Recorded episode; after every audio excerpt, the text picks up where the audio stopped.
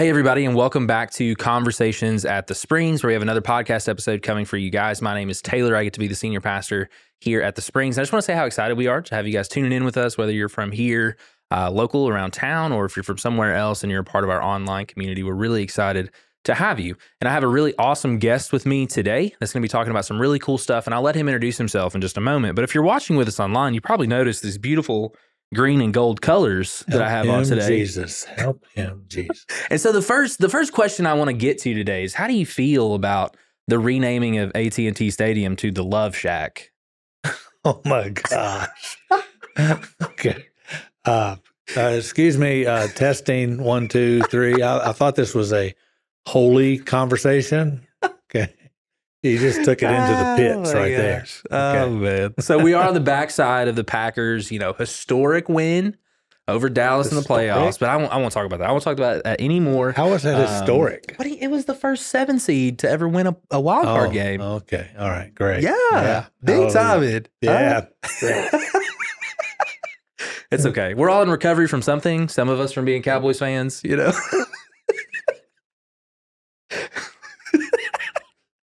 All right, I'm going to let my guest, I'm going to let Dr. David Calhoun introduce himself now. We'll get serious about today. All right, yeah, let's get serious because where we were was not where we need to go, okay? But my name is David Calhoun, and I have been pastor here at the Springs a couple of times. I was here in 1992 to 2000. In fact, that's kind of the later years when Celebrate Recovery was just getting started. And then I came back in 2019 and was a senior pastor here for 4 years. And then Taylor came in, and had I known he was going to dress like this, that never would have happened. That's why I didn't tell you until I got here. Thanks. But anyway, I'm a professor at Lindsey Wilson College in the Christian Ministries program there, and still on staff here part-time as the teaching pastor. So I'm real excited about being with you tonight for this podcast and us talking about Celebrate Recovery. But I want to kind of introduce myself, Taylor, in Celebrate Recovery style. Yeah. Because we have a specific way of introducing ourselves at CR. And so I'm just going to give that now is, hi, my name is David. I'm a grateful believer in Jesus Christ who is celebrating recovery tonight from being an NEO addict. An NEO addict. So I know you keep up with the language of the day. Is NEO something new? I'm not familiar with NEO. Oh, you're not? No. Okay, well, it just simply means NEO addiction will do. I'm just whatever, you know. And that's kind of, that's just how we do it and Celebrate Recovery because we believe everyone needs recovery from something. And so, that's kind of where we are, and that's what we're going to talk about tonight. Welcome to the very first season of Conversations at the Springs. We are here to dive into meaningful conversations that matter. We exist to love like Jesus, taking hope across the street and around the world. In each episode, we will explore a variety of topics. Join us on this journey as we engage in open, honest, and compassionate dialogue, seeking to inspire and connect with you. Let's embark on a conversation that goes beyond the surface, where faith meets the real challenges of life. Let's talk about it because every topic is an opportunity to grow together. So that's such an interesting concept. Tell me more about NEO addict. NEO addict. Well, there's a story behind that. Back at in Lexington at Hope Springs Church, which you're well familiar with, mm-hmm. When we were starting Celebrate Recovery there, that's a church I left Russell Springs in 2000 to go plant in Lexington. One of the leaders in Celebrate Recovery, or one of the persons really interested in Celebrate Recovery, was also on the staff at a local rehab center there in Lexington. The late Lee Leonard, she was just a great leader, and she would bring the women from her program up to Celebrate Recovery, and they would meet there during the week, at the church and things like that. But she would introduce herself that way. She would just say, hi, I'm an NEO addict. And people would ask, what are you talking about? Say, well, NEO addiction will do. And I think that really does kind of speak to what we're talking about tonight. is that Celebrate Recovery, which we're going to begin here in just a couple of weeks. Well, actually, January 28th will be the first night back at Celebrate Recovery here at the Springs. But the reality that everyone does need recovery. We're all broken, just in different places. Yeah. And so, you know, that was kind of where that NEO addict came from. I will tell you the best part of Lee Leonard's story. When she first started coming, she was in recovery and she was working, but she wasn't a follower of Christ. And she got involved in CR and was really liking it. And I took a group of leaders out to the Celebrate Recovery Summit at Saddleback Church in Lake Forest, California. Yeah. And one afternoon, during a little break, Lee walks over and says, hey, I want to give my life to Christ. Wow. I want him to be my higher power. And so we went over and literally knelt down in the grass and the lawn of Saddleback Church in California. And she prayed to receive Christ as her Lord and Savior. And so it was a great day, great moment. But that's kind of what Celebrate Recovery is about. You know, we see Jesus Christ as our highest, ultimate highest power, the one who can truly restore us and give us hope and healing from life's hurts, habits, and hangups. Absolutely. And it reminds me of something I've heard you say a lot too in the past. Like, for example, it wouldn't be that I don't have a drug problem or an alcohol problem or a sex problem or an eating problem. I have a Taylor problem. Right. Right. I have a personal sin problem within me. Yeah. Yeah. It's like, you know, I spent a few years in my early 20s closing down every bar in Lexington, you know, given the opportunity, and was definitely on a road to some pretty major addiction and major problems. There's been kind of a history of addiction at some others in my family history. But yeah, I was making bad choices. And it wasn't until I quit drinking, you know, once I put the bottle away and started working on my recovery, I found out I really didn't have a drinking problem. I had a me problem. Mm. And alcohol was just the self-medication to cover the hurts and the habits and the hang-ups in me. Oh. And so that's really at the heart of what recovery is about. It's not about just getting rid of drinking or getting rid of drugs, or like you said, there's so many addictions. You know, people are addicted in so many different ways anymore. Yep. You know, people can be addicted to shopping, to, you know, like you said, food addictions, eating. Pornography is a huge addiction. Absolutely. I'm a part of I follow a group online and get emails from all the time, a group called Fight the New Drug. Mm. And it's all about pornography as a drug, you know, as a addictive substance. Yeah. And it really is. I mean, you know, we see it, and it's just amazing how crazy that has taken off in our culture. Yeah. Yeah. Absolutely. So I don't want to jump too far ahead of the notes. I don't want to derail us, but I'm just so curious from your perspective. You've been running Celebrate Recovery in churches for years, for decades. How thankful are you that Celebrate Recovery came, because has it opened people's eyes to those addictive tendencies outside of drugs and alcohol? Like AA and NA are great programs. They're very specific on what your problem can be. Yeah. But Celebrate Recovery says we all have problems. Right, right. And we all need this, you know. So how have you seen that work in the church? Well, in Celebrate Recovery itself, and this number is from years back. I don't know if it's still accurate or not, but at one point in time, there was only about a third of people who were attending Celebrate Recoveries that were there for substance abuse. Mm.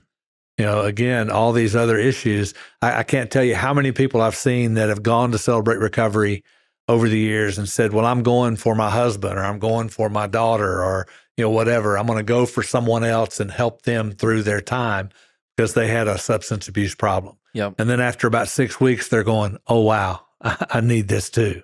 You know, because again, we're all broken. We're all, you know, really hurting in different places. And recovery, the Celebrate Recovery process, you know, it works from the 12 steps of AA. Mm-hmm. And the 8 principles of Celebrate Recovery, but it is a spiritual journey.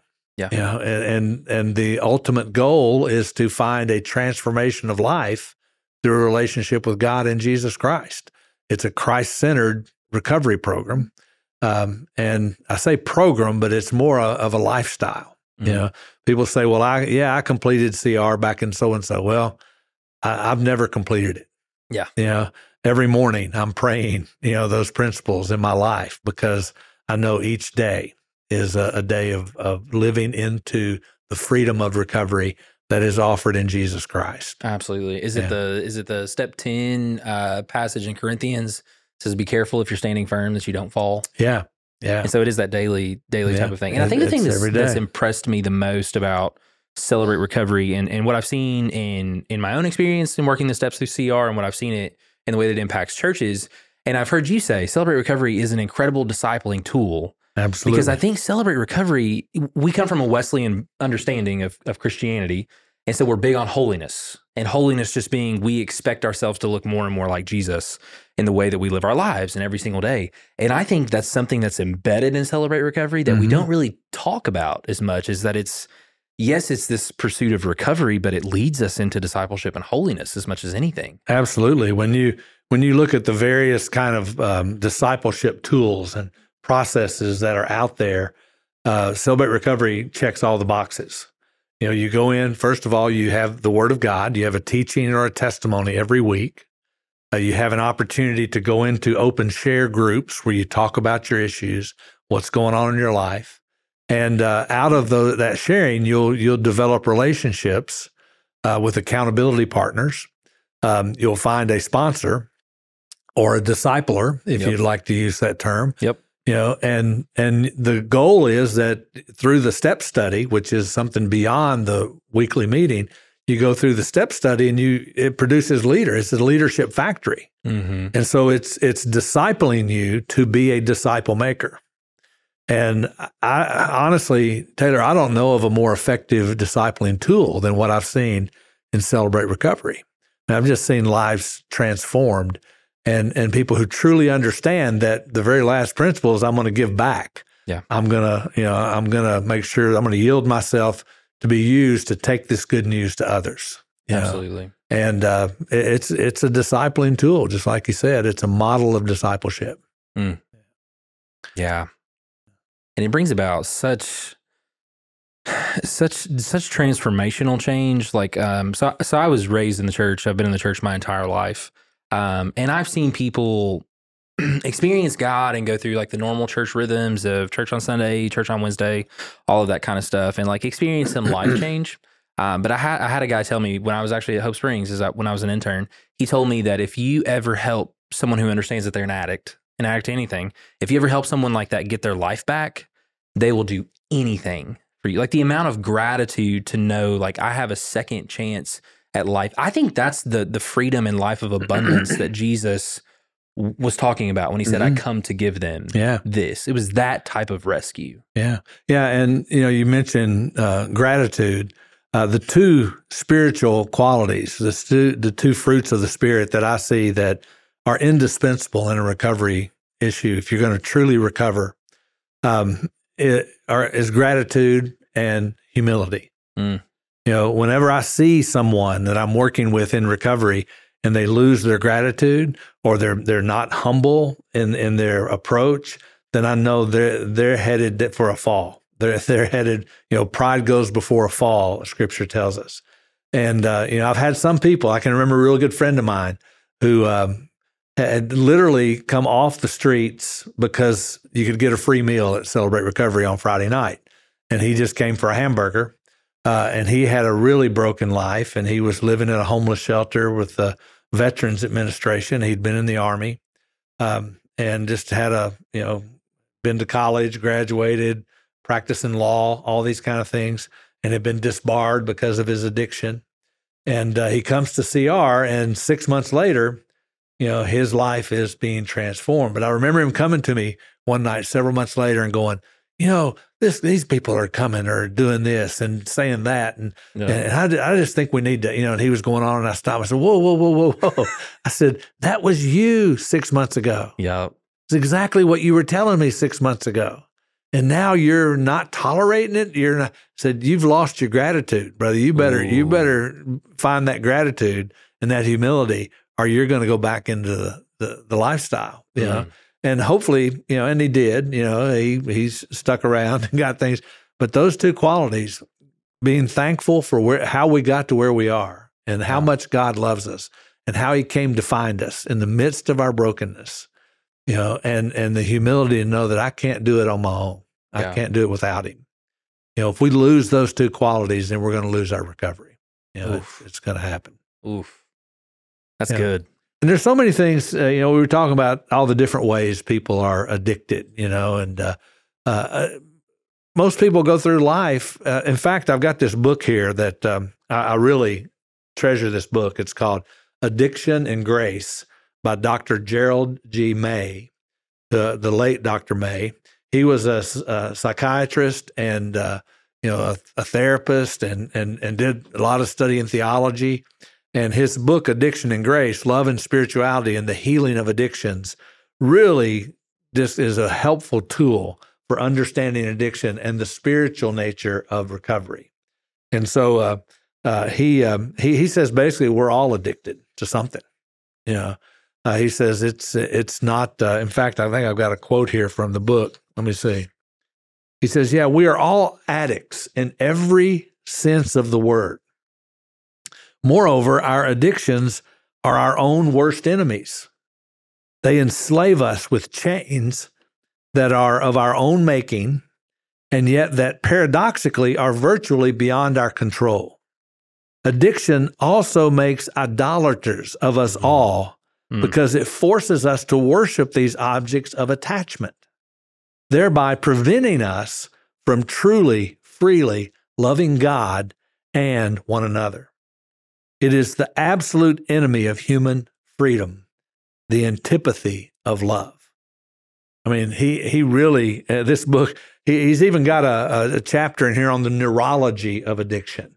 And I'm not a neurologist. You know, we didn't have that class in seminary, so I really don't understand a lot of what he's talking about. But the point he's making is that our brains will actually wire themselves to crave certain behaviors or certain, you know, like drinking or drugs or pornography. That what happens is we find these actions that, you know, we try to hide our feelings and try to feel better, and they make us feel better. And then the more we do that to feel better, our brain will actually wire itself to where that becomes an obsession. Yeah, something we have to have. You know, and that's an addiction. You know, and he says there's so many addictions. It's crazy. I don't know if you saw this or not, Taylor, but just this past week, there was an article about Steve Jobs. I haven't seen it. And it came out in Fortune Magazine. Okay. And the title of the article said, Steve Jobs thought devices would become a bicycle for the mind, but their effect on our brains is similar to that of smoking and junk food. And then here's the first paragraph of this article. And again, it's Fortune Magazine. You can find it online. I highly recommend you read it. It says, it's been 33 years since Steve Jobs talked about the personal computer becoming a bicycle for the mind. In those years, the advent of the smartphone and the mass adoption of social media have turned those bicycles into runaway trains. I mean, he says Americans spend more than 4 hours a day on their smartphones, and more than half say they are addicted to their device. Yep. I mean, there's just no limit to what addiction can do. In fact, you and I were talking this week, you know, about addiction being a sin. Mm-hmm. Yep. But I think the real way to say it is sin is an addiction. Yeah. Sin is an addiction. Let me quote somebody really famous. Okay. And see what you think about this quote. And all you out there, see if you can guess who it is. A really famous person said, I do not understand what I do. For what I want to do, I do not do. But what I hate, I do. And if I do what I do not want to do, I agree that the law is good as it is. It's no longer I myself who is doing it, but it is sin living in me. For I know that good itself does not dwell in me, that is, in my sinful nature. For I have the desire to do what is good, but I can't carry it out.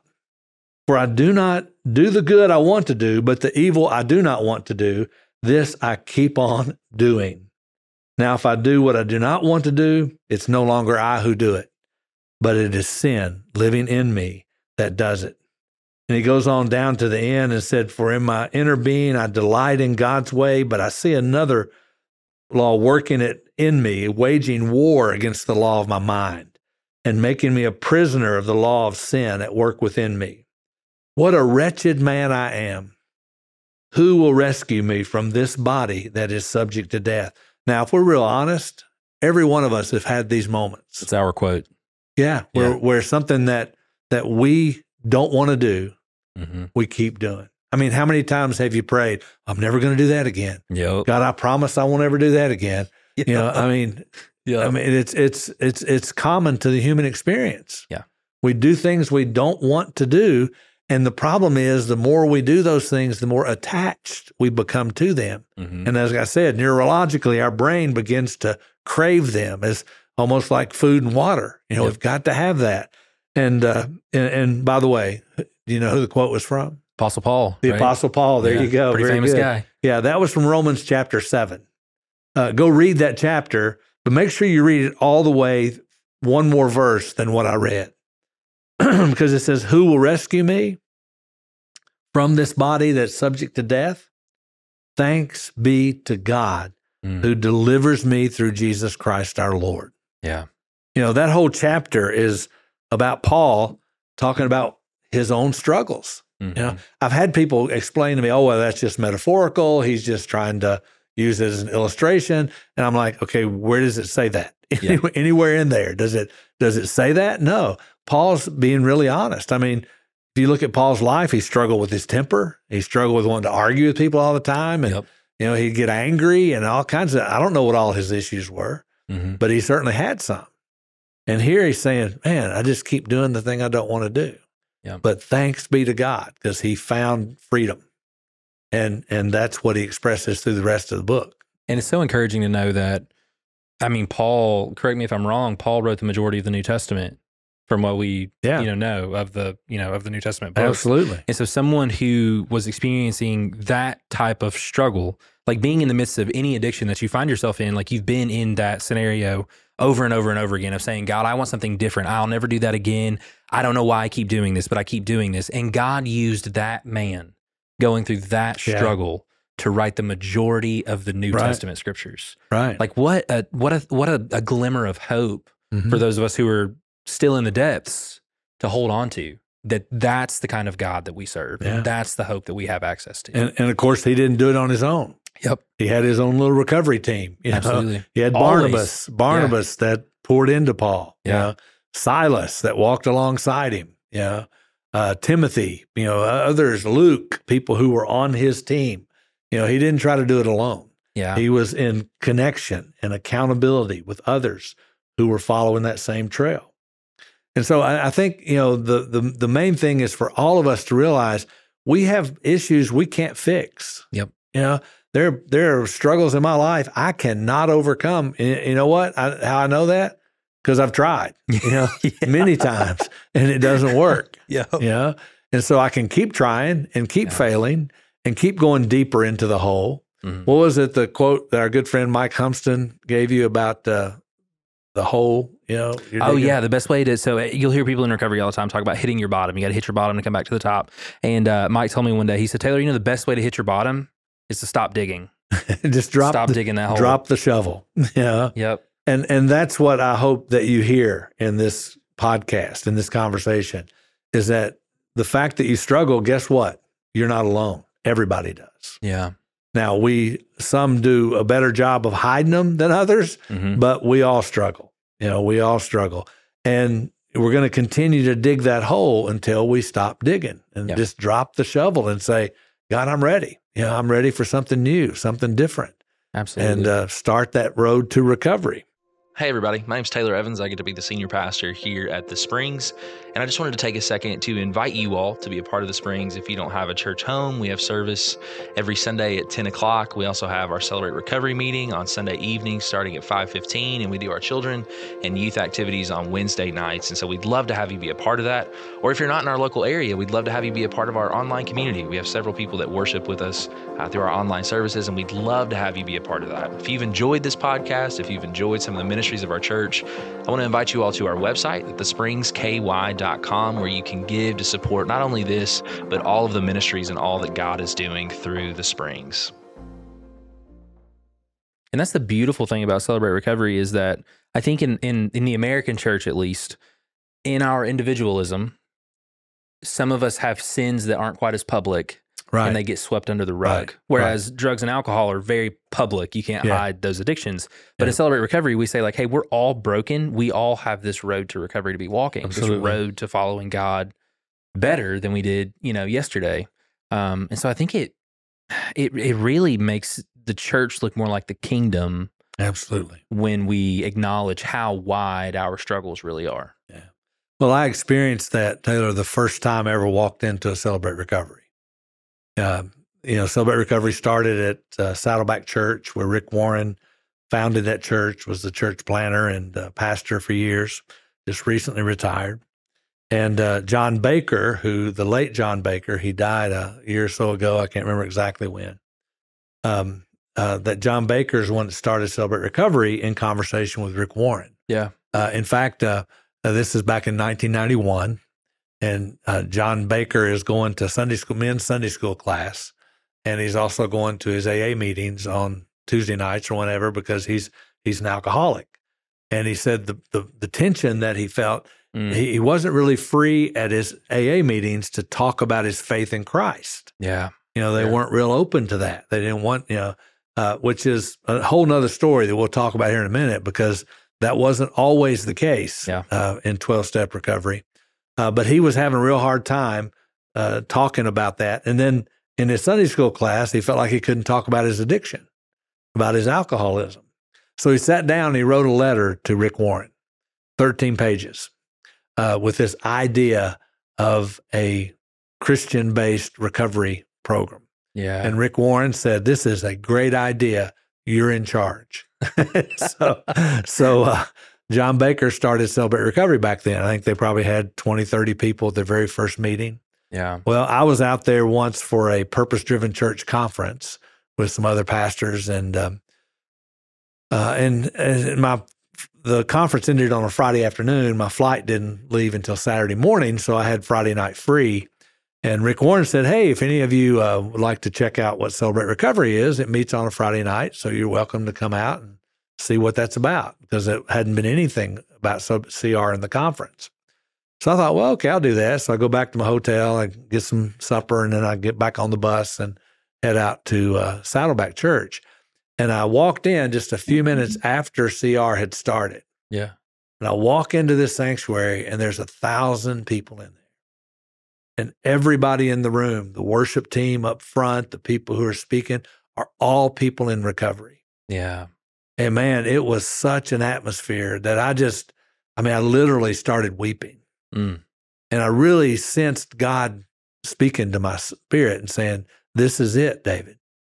I mean, I'd been on my road to recovery, you know, hadn't been involved in 12-step recovery at all, but I'd been to counseling for depression and dealing with hurts from childhood, you know, my own addictive behaviors. I'd been on a road for recovery for some time. But man, I'd never been in anything like this. Yeah. And the Holy Spirit just said, "This is it. This is why I saved you. This is what you're going to spend the rest of your life doing."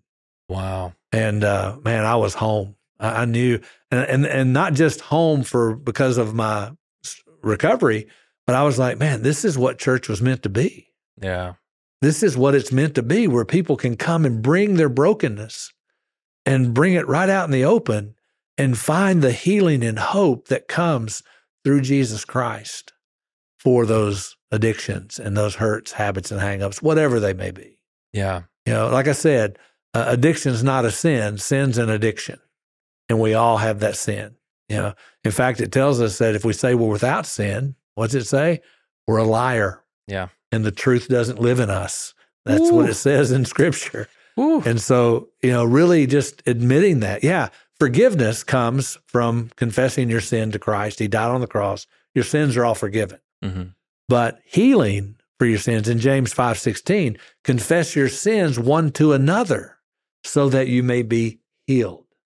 And boy, that's what's missing. Forgiveness is great. Yeah. But if we don't do something about our desires, the attachments, the things that we long for, obsess over, if we don't find some healing from that, it's going to be a long road. It is. And I think that brings it home, you know, for anyone who thinks like recovery doesn't apply to me or like, you know, you're not as familiar with these terms in our normal like church languages, this is that principle is what connects the two. We so often stop at the moment of salvation and never move beyond it. We never talk about the road of discipleship that we walk after that. And Celebrate Recovery right out blatantly, you know, in front of everybody says like, hey, we're going to walk this road for the rest of your time. Choosing to be clean or sober from whatever it is that you're struggling with, yeah, that may have brought you in the door, but now like the real work of living that life, of working that recovery begins. And I think we miss that in American Christianity. I can't say in world Christianity, but definitely in American Christianity, we miss that walking the road together with others. Absolutely.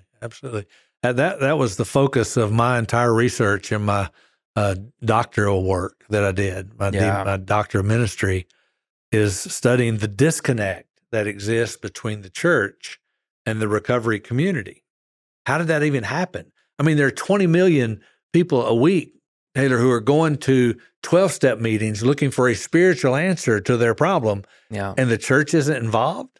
Yeah. How did we miss that? You know? I mean, it's kind of crazy because to quote Rick Warren again, and he was quoting, I think, William Bennett, who was the Secretary of Education under Ronald Reagan back in the 80s, and that is, spiritual problems are remarkably resistant to non-spiritual solutions. That'll preach. You know, and we try to fix ourselves in so many different ways. Yeah. But it's a spiritual disease. It's a spiritual problem. I understand how medication can help somebody that's dealing with math and things like that, but ultimately healing comes spiritually. Absolutely. And that was the foundation of 12 steps.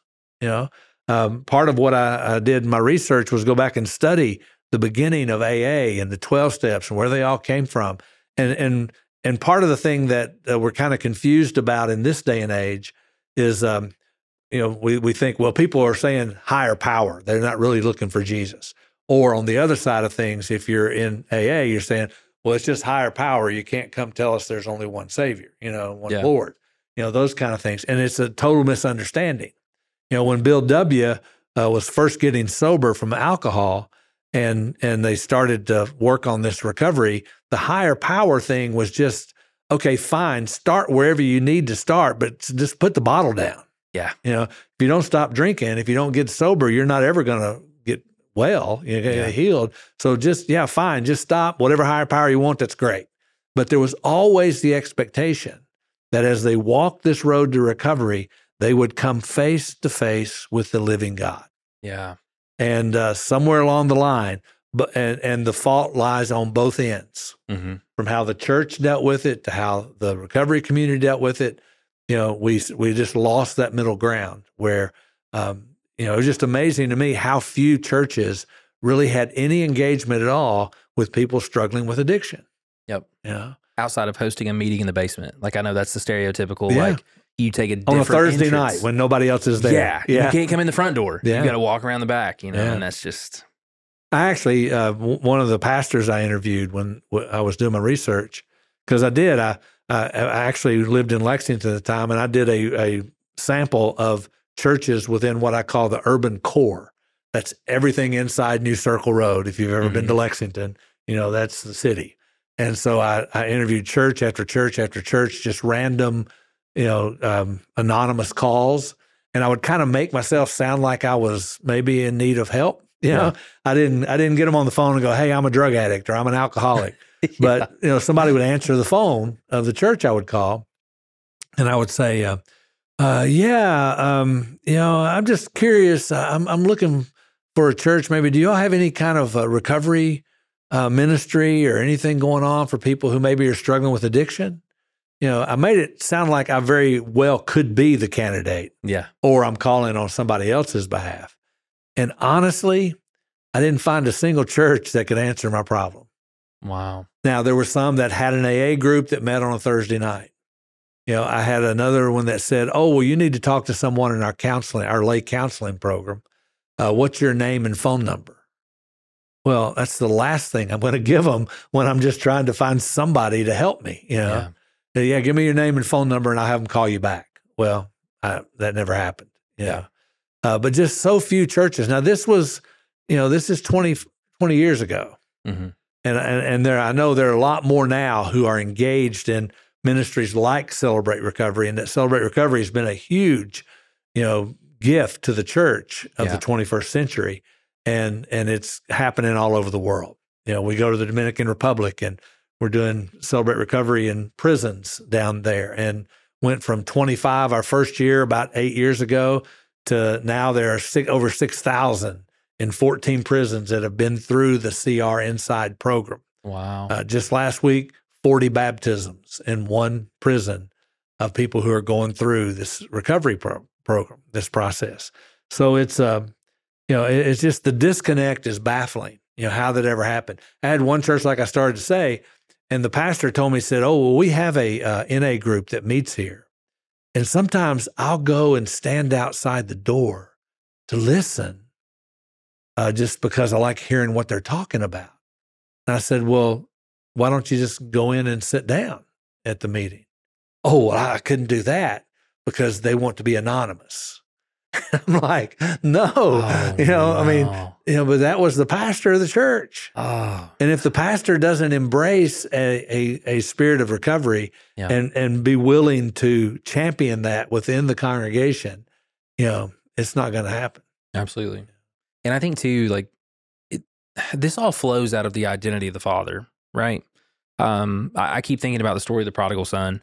The moment the prodigal son decided that he wanted to return home, it was never like, okay, I'll let you return as a servant. But the father immediately started doing everything in his power to fully restore his identity. And so to think that our father, our good heavenly father, would not be in the middle of his lost and broken children trying to find their way back home is just us not knowing the Father. Yeah. Right? Like he would be all over in the middle of all of those AA and NA meetings. Like that's where he wants to be because those are his kids trying to come back home.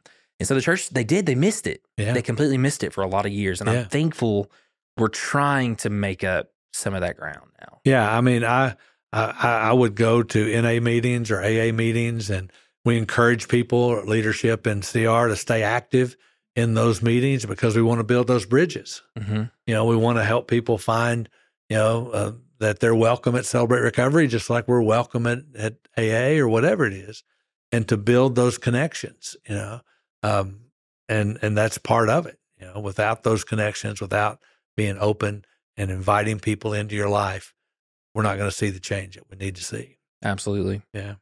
Hey, you know, Taylor, you mentioned being at Hope Springs. Yeah. What was it like? I'm just, and maybe some who are listening, for you, the first time that you come into. Now, I know we had talked quite a bit about it at Lindsey Wilson. You had way more classes than mine than you should have been required to take.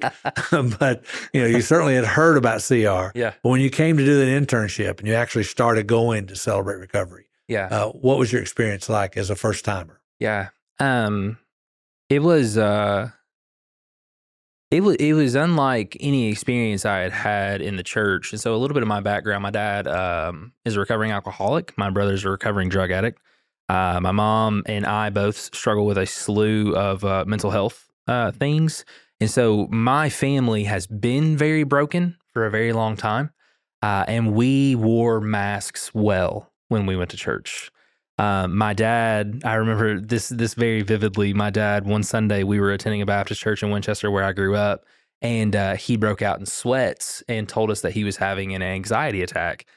This was at the beginning of his addiction setting in, and looking back, my mom and I now know he was going through withdrawals in the middle of service, and we had to leave. But we painted a very nice picture of, you know, oh, well, he's stressed at work, and, you know, there are these things, and like we upheld an image very well in the church. We upheld an image really, really well. So much so that I actually came to Lindsey Wilson and I came to Hope Springs pretty bitter at the church and not fully convinced she could actually make any difference in the world, because she hadn't really made much of a difference in my family. And then I walk in Hope Springs and I saw a bunch of my dads walking around that were free, that had walked that life, that had lost their families, that have rebuilt their lives. And for the first time, it really clicked. in my mind that God is a God of redemption and God's a God of restoration. And God is a God that not only could change my family, but he could change all of the messed up things that were in my life because of the life that I was living and the way that I was upholding all of these things and all the struggles that I had. And so it was really strange to walk into a church and be completely vulnerable and be completely seen and at that be completely okay. And that just kind of be the expectation of that. And so, yeah, naming like sin struggles in front of an entire congregation was really interesting. But it was, it changed my life and it saved my ministry. Yeah. I don't know that I would be, I don't think I would still be in the ministry had I not worked the 12 steps to Celebrate Recovery, and God transformed my life through that. And all that started with me just seeing his kids that were struggling just like me and in different ways than me, actually being free from the work of the local church. Wow. That's awesome. That's a great testimony. And by the way, let me clarify one thing Taylor said. You don't have to stand up in front of the church. No. Just when you're, just when you're in leadership. So I was an intern. I was on staff, so I had to start CR meetings. You don't have to do that when you first walk through the door. Yeah, you can maintain your moral inventory. You share that with someone you trust. You don't have to announce it on the podcast. Okay. Yeah. And that was another really, really interesting experience. When I took my fourth step, when I did my moral inventory, and then I sat down with Mike for my fifth step, and I read like every horrible thing I'd ever done in my entire life. Yeah. And at the end, he looked at me and he just said like, God loves you and you're forgiven from these things. Yeah. Now, we also went on to talk about character defects and ways that we were going to, move on from some of these things, but just knowing that everything in my life that I had worked so hard to hide was out in the open, and I was now being affirmed that God still loved me. I mean, that I'll never forget that experience at his kitchen table eating Hooters takeout wings. That was his his choice, and fried pickles. But I mean, that was everything. Yeah. Well, I had the very same experience growing up, Taylor. We had plenty of family secrets. Yeah. My dad struggled with alcoholism. He was a functional alcoholic. Sounds a lot like yours. Yeah. Kept a job, paid the bills. Always had something to eat, so I don't really know the background, but we kept everything hidden. All the problems we never talked about. I was a victim of childhood sexual abuse, a friend of the family when I was in the sixth grade, never talked about it. Now it became apparent that something had gone on, but we didn't really talk about those things. We didn't talk about the fights that would happen between mom and dad, because of his drinking, things like that. Yeah. And so, just learn to keep things under wrap and never talk about it. And that, my friends, I'm telling you, that's a recipe for disaster. Yeah. If you do not have someone you can openly share what's happened in your life and the hurts and habits and hangups you felt, then it's going to only get worse. Yeah. I remember the first time my younger brother and I ever had a conversation about my dad's drinking. I had finally come to the point where I realized he was probably an alcoholic. This is when I was, in my late 20s. I'm going through some counseling because of depression, things like that. And I remember he was at work at a music store in Lexington, and I went to see him, and it was literally the first conversation I ever remember having about my dad's drinking. Wow. And, I think maybe I was 30 at the time. So Jeff would have been about 25 or so. And I remember walking over to him. He's out, among the aisles of the music store. He taught guitar lessons, things like that. But I'm telling him, hey, Jeff, I think Dad was an alcoholic, And he's like, yeah, I think you're right. I mean, it was like we were scared to death. Somebody was going to hear us. Yeah. We were whispering, literally, because we had never had that conversation. Yeah. No one. It was a family secret, and you don't talk about it. Yeah. And those are the things that really mess us up inside the most and make us long for something to ease the pain. Yeah. And if we can't talk about it, then what do? Well, we go find something. We numb it. We can numb it with something. Yeah. So we don't have to talk about it. That was a huge part of my recovery. It's just being able, and I remember the same day sitting with my sponsor and sharing my inventory. Now, one thing in Celebrate Recovery, we encourage you to do in your inventory is also to identify the things that are good. Yeah. that God has done for good in your life. Yeah. The way he has created you in his image. And that's a difficult thing too, mm-hmm. to embrace that we are image bearers of God. And yet, as broken as we are, he wants to restore us. He wants to reclaim our lives, restore us to be those image bearers of his glory. Absolutely. And that's an amazing thing, no matter what you've done. Yeah, and going back to the prodigal, like he wants to put that robe on us. Yeah. He wants to put the ring, the shoes. Like there is no, what we did no longer separates us from our family name in the kingdom. And that's just. But you do know that the prodigal son, that parable, has a very sad ending. It does, with the oldest brother. Yeah. Yep. And in the same way that the father sees the young son out living his wild life, this addiction life that he's into, and the father runs to him and embraces him, he goes out to the older brother. Yeah. Because the father goes out to reach out to the older son, and he's just not with it. Yep. He's not about his recovery. He's done everything right. He's got it all together. And he's not going to celebrate this son coming home at all. I'll never forget a person I had in class.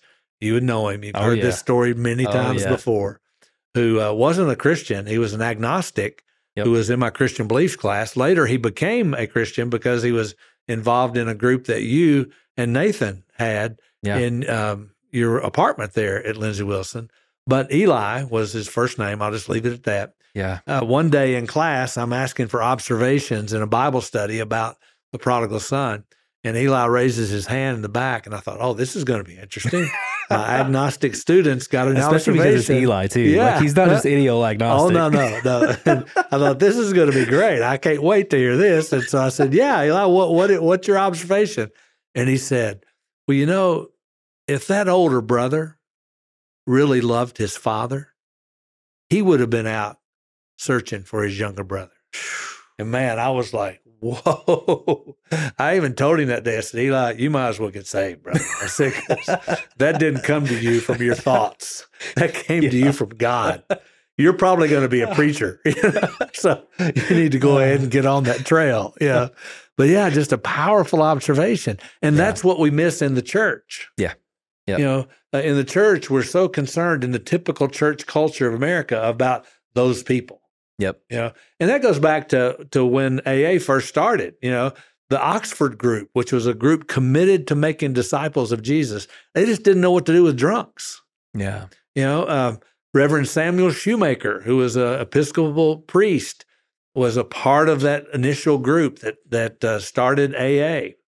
And he housed a group of drunks in an apartment close to his church. And one of them, who was resisting the recovery and resisting the faith, goes out and throws a shoe through a stained glass window on the church. And so they break up the apartment. Wow. You know, they just didn't know what to do with them and how to handle them. And so Bill W., who was a Christian, a part of that Oxford group, you know, they had felt like they had to start something different. Yeah. You know? And, but that's the older brother. Yep. Yeah, the older brother was just as lost as the younger brother, and the father goes out to him, and he doesn't respond. Yeah, you know, to the father's invitation. And so, in church, we've got to get over this idea that we're better somehow than people who drink, because we got people sitting in the pew all over the place. I guarantee you that are struggling with things in their life, with addictions in their lives, and need recovery. Absolutely. Absolutely. So, you know, as far as what we're going to be doing, you think you can memorize? Have you memorized the 8 principles? I haven't. Oh man, this is a Rick Warren tool, who I think personally, and I love Rick Warren. He was a huge influence in my life and ministry, but he's got an acrostic addiction. He definitely does. I mean, everything is in an acrostic. I do know the first 2 because I just preached on them. Okay, let's hear the R. Realize I'm not God, that my life has become unmanageable. There's something in the middle of that I'm missing, but realize. And then the second one is earnestly believe that I matter to God, that he cares for me, and that he wants to change my life, transform my life. Okay, you're pretty close, right? It's realize I'm not God and that I'm powerless. Yes, powerless. Powerless to control my tendency to do the wrong thing. My life has become unmanageable. Yep. And then the E in recovery is to earnestly believe God exists and that I matter to him and that he has the power to help me recover. Exactly. And the C is to commit all of my life and will to Christ's care and control. Now, the reason I know those three so well is because I pray them every morning. That's awesome. That's a spiritual discipline of mine, you know, is every day. I mean, I know, man, Satan's not going to leave me alone. Absolutely. You know, and he's not going to try to invent some new flavor of sin to try to bring me down. He's coming with the same stuff, you know, the stuff of my addictions, the stuff of my hurts, habits, and hangups. He's going to bring them back all the time. And so I start out in my prayer time in the morning, God, thank you for this day. It's a beautiful day. It's a day you've made. I want to rejoice and be glad in it, but I first need to realize I'm not you. I'm not God. And I am powerless to control my tendency to do the wrong thing. But I believe you. I believe in you and that I matter to you. And that's the hardest part to get my mind around. Yep. Why would I matter to God as many times as I've blown it? Yep. But man, there's nothing you can do about grace but accept it. Yeah. I mean, or reject it. It's there for you. Yeah. So realize I'm not God. Earnestly believe God exists, and then commit all of my life and will to Christ's care and control. Absolutely. So what do you want to say in closing about CR? Yeah, I think, I think so if you're in the area, I definitely want to invite you to plug in and be a part of this ministry that's changed my life and changed a lot of people's lives.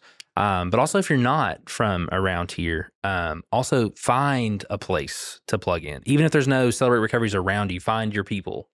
Find your Silas, find your Barnabas, find your Timothy, find those types of people, and know and hear from this that wherever you are, and regardless of what you're walking through, regardless of what you're feeling, you do matter to the Father.